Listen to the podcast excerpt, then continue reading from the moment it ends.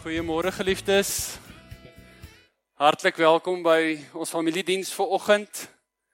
My gebed is dat jy die teenwoordigheid van die Here ook so sal saam met ons sal beleef terwyl ons saam kuier, saam gesels, saam met die woordheid tyd spandeer van liedere wat ons sing en dat dit vir jou ook jou sal help op jou geloofspad ook saam met die saam met die Here.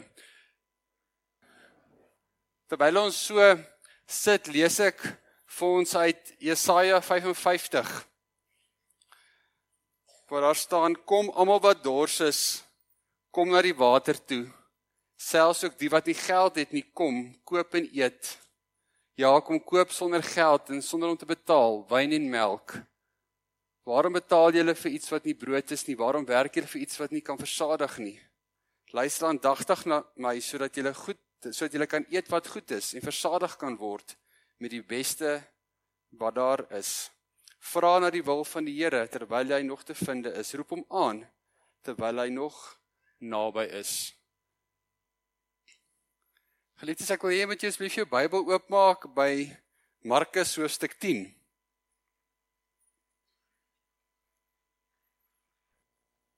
Ons is tans besig in hierdie tyd in die kerk noem ons die epifanie, die openbaring van God wat na ons toe gekom het. En ons groter tema in hierdie paar weke is wanneer laas het jy vir Jesus gesien? So jy sal ook agterkom met van die drie wat ons kies van die tekste wat ons lees, is die sien tema nog 'n belangrike tema. En ek gaan vir jou 'n bietjie uit die aan die hand van Markus gaan ek dit vir jou vanoggend bietjie uitwys en vir jou vra wanneer laas het jy vir Jesus gesien? En waar sien jy vir vir Jesus ook raak? Maar voordat ons saam met die woord uit gaan lees, kom ons bid saam.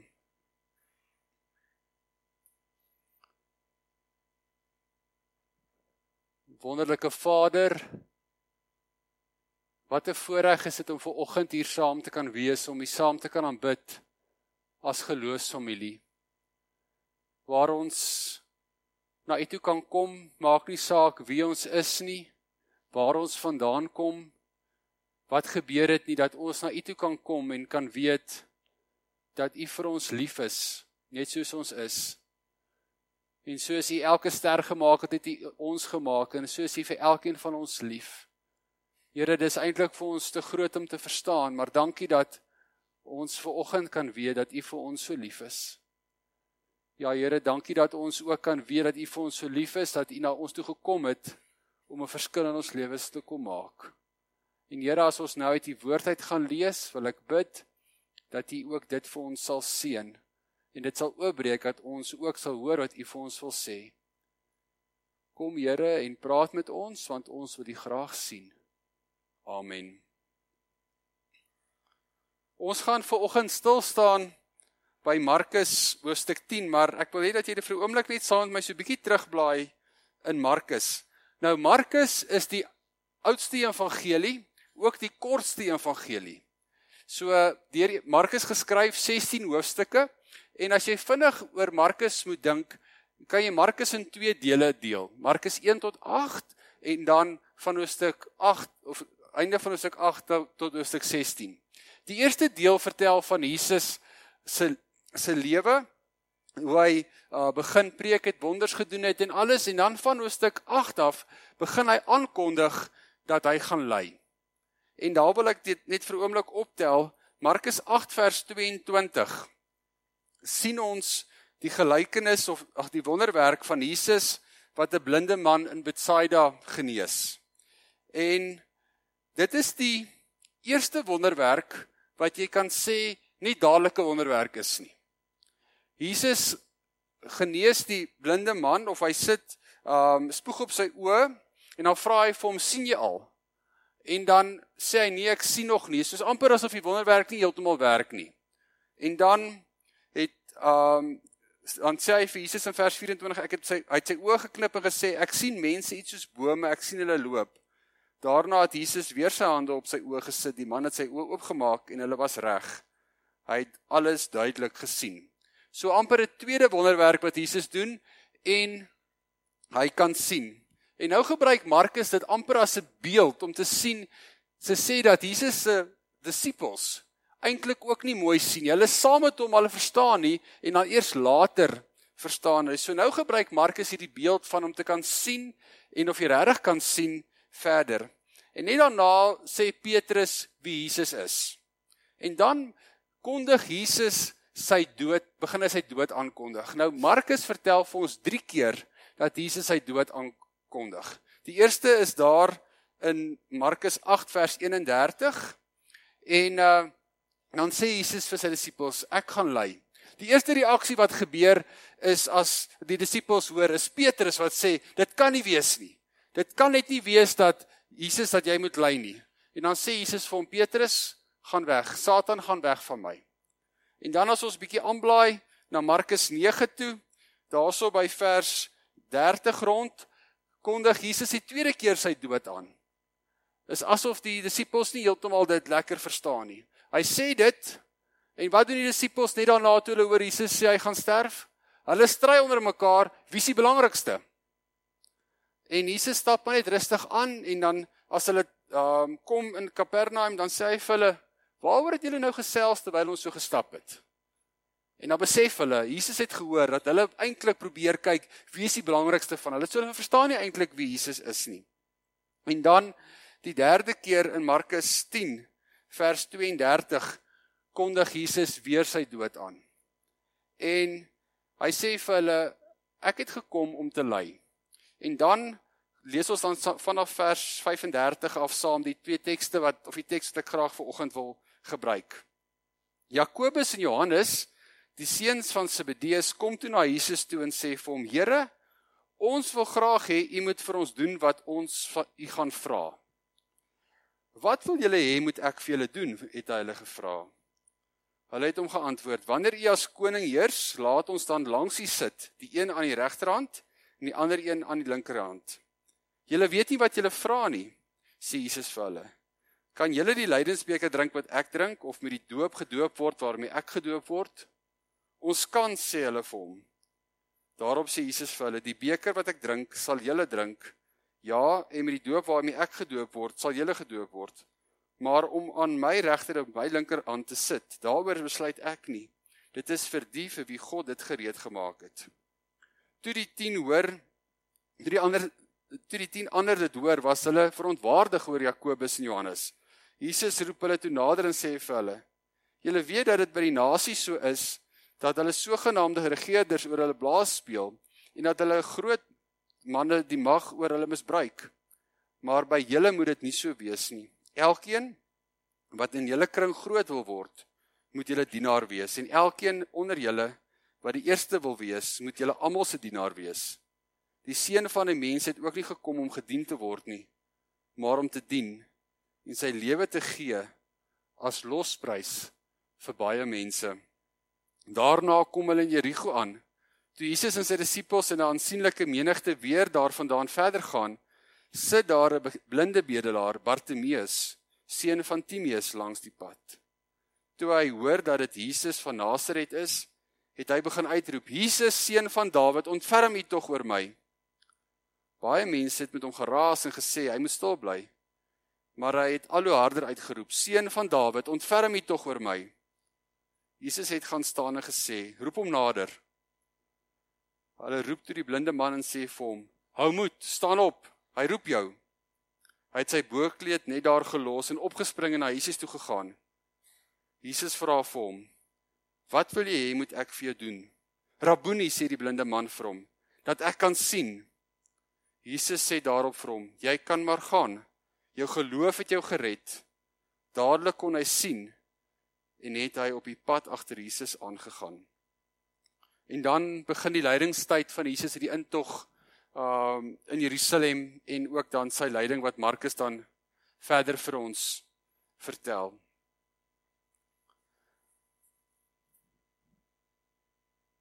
Die teks wat my aangespreek het in my voorbereiding is die vraag Wat wil julle hê moet ek vir julle doen? As Jesus dit vir Johannes en Jakobus vra. Jakobus en Johannes net nadat Jesus sy dood aangekondig het, kom na Jesus toe en sê vra ons wil jou iets vra en jy mag nie nee sê nie. Jy het al waarskynlik jou kinders dit al vir jou kom sê. Pappa sê asseblief, ehm um, sê asseblief ja wat ek jou nou gaan vra. Dan weet jy nie wat hulle gaan vra nie. Maar jy moet ja sê as jy nie, durf nee sê dan as jy nie moeilikheid. As ware kom Jakobus en Johannes na Jesus toe en sê sê asseblief net ja. En dan rustig sê Jesus vir hulle: "Wat wil julle hê moet ek vir julle doen?" En dan sê hulle: "Asseblief laat ons aan die linker en regterhand van u kant sit. Ons wil graag belangrik wees. Ons wil graag dit wie voel ons het dit gemaak. Ons is deel van die binnekring saam met Petrus, is Jakobus, Johannes deel van die binnekring. Ons wil graag die belangrikste plek hê." En dan sê Jesus vir hulle: "Dis nie vir my om te besluit nie. Maar mis julle nie dalk die punt nie. En dan gaan Jesus verder en hy sê vir hulle as jy werklik wil groot wees, moet jy bereid wees om ander mense te dien. En dan amper terloops kom die volgende verhaal van Jesus wat vir Bartimeus genees. Het jy agtergekom toe ons die eerste uh, genesing van die blinde man gelees het? Hy het nie 'n naam gehad nie. En dit het so 'n bietjie rukkie gevat voor hy genees is. Hierso vertel Markus vir ons dat dit is van die min wonderwerke wat Jesus gedoen het wat die persoon wat genees is se naam bekend was. So Jesus weet van Bartimeus en Bartimeus weet van Jesus. Hy's nie deel van Jesus se binnekring. Hy's nie van die disippels nie. Hy het net gehoor daar's iemand soos Jesus op pad. En dan roep hy as ware uit: Jesus, seun van Dawid, ontferm U tog oor my. En vir die eerste keer die term seun van Dawid, Jesus wat hy hierso noem seun van Dawid is Markus se manier om te sê dat hierdie Jesus is die seun van Dawid. Hy's die een wat hulle verwag het. En hy roep as ware uit: "Ontferm U oor my." Die boodskap vertaal dit so mooi as hy as hy sê hierso um in vers um 47 toe hy hoor dat dit Jesus van Nasaret wat verbyloop begin hy hard skree Jesus seun van Dawid het u nie asseblief 'n bietjie jammerte vir my oor nie? Hy skree as ware Jesus ontferm u oor my. Het u nie 'n stukkie jammerte vir my vir my oor nie? En dan sê die mense vir hom man bly stil. En hy hou dit aan roep. En dan roep Jesus hom nader En dan vra Jesus vir hom dieselfde vraag en dit is wat my opgeval het. Wat wil jy hê moet ek vir jou doen? En nou kom Bartimeus se reaksie wat ek kan sien. Rabboni wat beteken leermeester of dit is 'n persoonlike aanspreekvorm dat ek kan sien. En dan sê Jesus vir hom, jy kan maar gaan. Jou geloof het jou gered. Twee kontrasterende reaksies. Dieselfde vraag wat Jesus kom vra. Wat wil julle hê moet ek vir julle doen? Wat wil jy hê moet ek vir jou doen? En twee verskillende reaksies. En ek wonder baie keer, hoe is dit ons eie reaksie ook? My reaksie oor hoe ek oor Jesus dink Want wat sou ek antwoord as Jesus voor my kom staan en vir my sê, "Wat wil jy hê moet ek vir jou doen?" Dan dink ek baie keer is ons reaksie amper baie van Jakobus en Johannes reaksie. Here, doen asseblief net wat ek graag wil hê. Here, ek wil graag hê dit moet so wees en daai ding moet so gebeur en Here, hoekom dit en en so ek wil graag belangrik wees. Ek wil hê mense moet my raak sien. Ek wil graag hê dit moet wees soos ek dit graag wil hê teenoor Bartimeus as Jesus vir hom vra Bartimeus wat wil jy moet ek vir jou doen? Dat hy 'n plek van afhanklikheid kan sê dat ek kan sien. Ek wil graag u sien en u begin volg. Net bietjie vroeër in die Markus 10 was is die verhaal van die ryk jong man. As Jesus ook vir hom as hy na Jesus toe kom en sê ek wil u volg dan sê hy dis te swaar dis te moeilik Maar hierdie Bartimeus kom en sê ek begin u volg en hy stap agter Jesus aan. En hy weet nie wat vir hom voor lê nie. Want net daarna begin Jesus se leidingspad. Maar hy is bereid om agter Jesus aan te stap. Ek lees 'n treffende aanhaling wat sê ek gaan eers in Engels lees en sal ek hom vertaal. It ain't the parts of the Bible that I can't understand that bother me. It's the parts that I do understand. Dit is nie die dele in die Bybel wat ek nie kan verstaan wat my pla nie. Dis die dele in die Bybel wat ek kan verstaan wat my pla. Want dit vra van my 'n keuse. En vanoggend is die keuse en die uitnodiging wat hierdie teks ons op uitnooi. As Jesus vir jou vra, wat wil jy hê moet ek vir jou doen? Wat sal jy hom antwoord?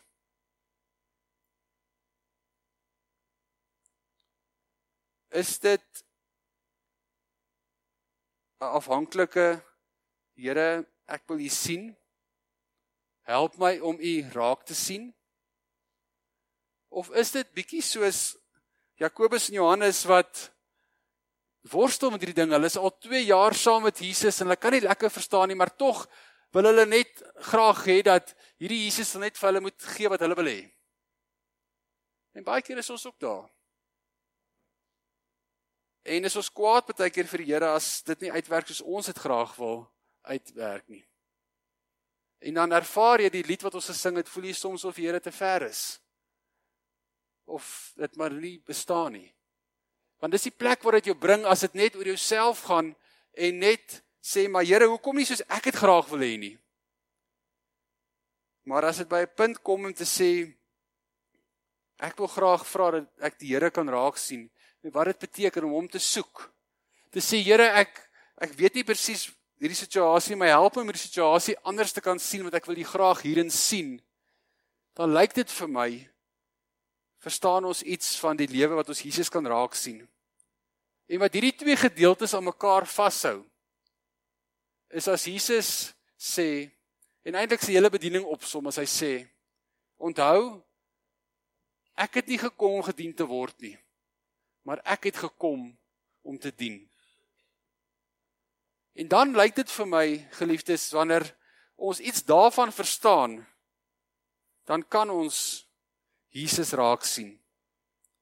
Om diensbaar te wees vir die mense om ons.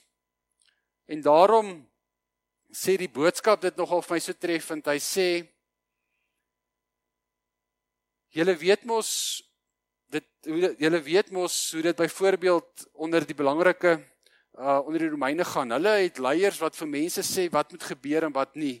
Belangrike amptenare sit in hoë poste en regeer die gewone mense van daar af. Onder julle Christene, as Christene mag dit egter nie gebeur nie. As iemand onder julle belangrik wil wees, moet hy die onbelangrikste posisie onder julle inneem.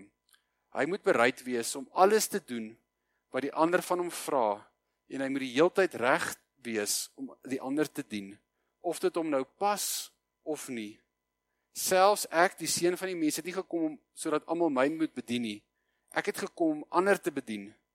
Daarom moet ek my lewe gegee sodat baie mense daardeur weer God se eiendom kan word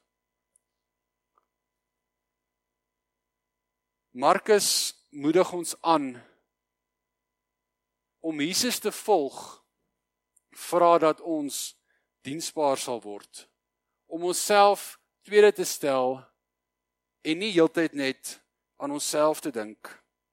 By wyse van Jakobus en Johannes te wees wat heeltyd net aan onsself wil dink en net heeltyd sê maar wat kan die Here vir my doen Here ek wil graag dit so hê of ek wil hê dit moet gebeur kan dit nie maar net anders wees nie dat dit net oor my gaan nie maar by 'n punt te kom te sê Here, hier is ek. Help my om U te kan sien. Ek weet nie wat is dit wat jy ver oggend vir die Here wil sê nie. Wat is jou sien nie? Wat moet jy raak sien nie? Want vir elkeen van ons is dit verskillend. Maar ek wil hê dat jy vir 'n oomblik moet dink oor die vraag Wat wil jy hê moet ek vir jou doen?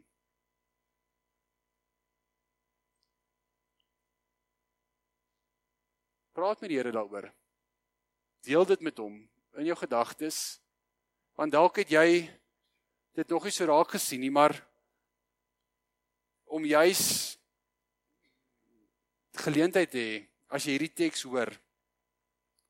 Wat wil jy hê moet ek vir jou doen?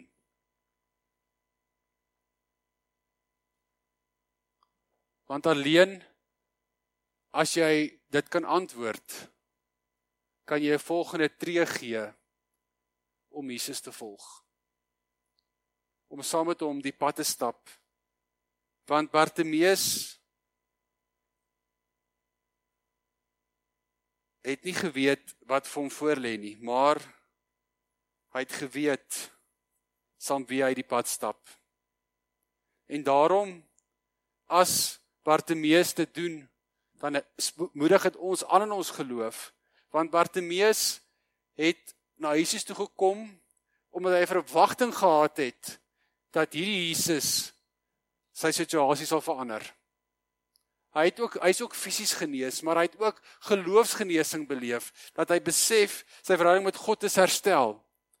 Hy het ook aanhoudend, hy was ook aanhoudend um hy het nie hy het nie omdat terughou deur hindernisse dat mense vir hom sê man bly net stil. Moenie vir Jesus gaan pla nie. Moenie vir hom gaan sê nie. Hy het hom nie daar terughou nie. Want hy het geweet dit hy moet by Jesus uitkom. En dan as hy by Jesus kom en Jesus hom vryspreek, dan sy vry en kan hy Jesus begin volg. En dit wil ek jou mee aanmoedig vir oggend. As jy na Jesus toe sal kom, wanneer jy na Jesus toe kom, kan jy net kom soos jy is. Ongeag waar jy vandaan kom. Jakobus en Johannes oënskynlik die ideale volgelinge van Jesus. Hulle was 2 plus jaar al saam met Jesus gesien wat hy gedoen het alles verstaan dit nie. Bartimeus aan die ander kant wat Jesus net van gehoor het, kom en hy verstaan iets daarvan. So ongeag waar jy dalk is ver oggend, kom na Jesus toe. As hy as ware voor jou kom staan en sê, "Wat wil jy hê moet ek vir jou doen?" Want wanneer jy met 'n hart kom van nederigheid en afhanklikheid en verwagting, dan kan Jesus ons laat sien En wanneer ons hom sien, kan ons hom volg. En wanneer ons hom volg, stap ons die pad saam met hom na 'n lewe wat ons nie anders kan as om te sê die lewe is 'n fees. Amen. Kom ons bid saam.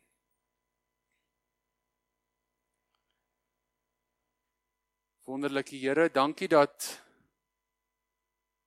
U ons aanmoedig en bemoedig met die woord vir oggend. Ja Here, ons is partykeer so vasgevang in ons eie manier hoe ons dink oor U dat ons partykeer baie soos Jakobus Johannes maar net aan onsself wil dink en dat ons U nie raak sien nie. Maar Here, help ons om U raak te sien soos Bartimeus dat ons werklik kan sien wie U is sodat ons U kan volg en agter U kan aanstap en dat ons sal weet dat U die een is saam wie ons wat ons volg. Here, dankie dat ons ver oggend vir ons geloofsfamilie kan bid. Here, U ken ons elkeen se harte so goed. U ken die worsteling, U ken die pyn, en ook die seer van 'n klomp van ons geloofsfamilie waarmee hulle worstel. Here, U ken ook ons vreugdes, dit wat ons opgewonde maak. Here, dankie vir die voorreg wat ons kan hê as gelowiges om te weet U is by ons en dat ons nie hierdie pad alleen hoef te stap nie. Here, mag ons in hierdie dae wat voorlê nader aan U kom, U meer volg en doen wat U van ons vra. Ons vra dit in u kosbare naam alleen. Amen.